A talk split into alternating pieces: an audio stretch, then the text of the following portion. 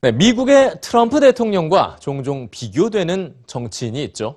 바로 옆 나라 캐나다의 트리도 총리입니다.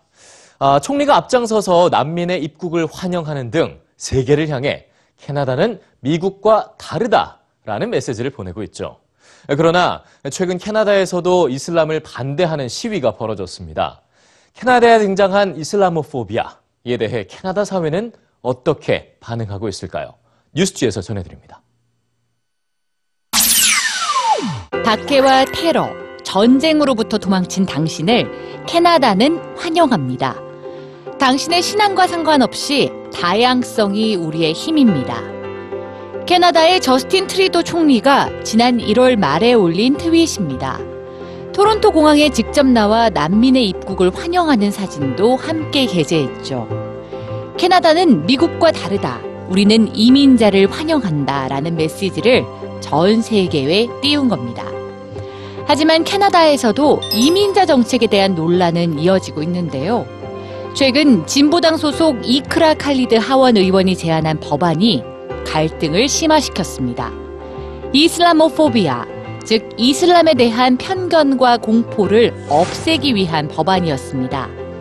캐나다에서 이슬라모포비아를 법적으로 처벌하는 법안이 통과되자 지지자들과 반대자들이 동시에 시위를 벌였습니다. 법안 반대자들은 테러를 걱정합니다. 이슬람에 대한 찬반 여론이 팽팽한 가운데 최근 캐나다 내의 이슬람 출신 청년들이 큰 용기를 냈습니다. 이웃들을 직접 방문해서 사람들과 대화를 시도한 건데요. 질문을 받고 이슬람에 대해 쉽게 설명해주며 잘못된 편견을 없애고 서로를 이해하는 것이 이 캠페인의 주된 목적입니다.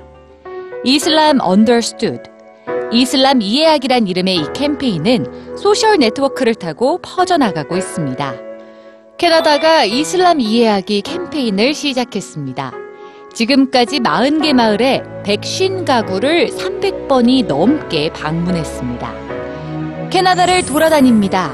18에서 19일에는 브리티시 컬럼비아 주와 온타리오 주를 방문합니다. 팩트를 알아주세요. 이슬람 청년들의 노력은 언론의 조명을 받으며 더 큰 활기를 얻고 있습니다. 캐나다에서 태어난 카지드 초드리 씨는 이렇게 말합니다.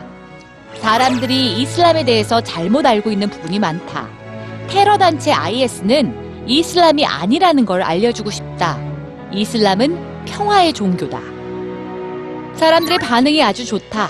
많은 사람들이 무서워하는 건 우리가 아니고 이슬람 극단주의자라는 걸 알게 됐다. 한 발 더 가까이 다가가 직접 소통하는 것만이 가장 빠른 공감의 방법이라는 걸 캐나다의 무슬림 청년들이 행동으로 증명하고 있습니다.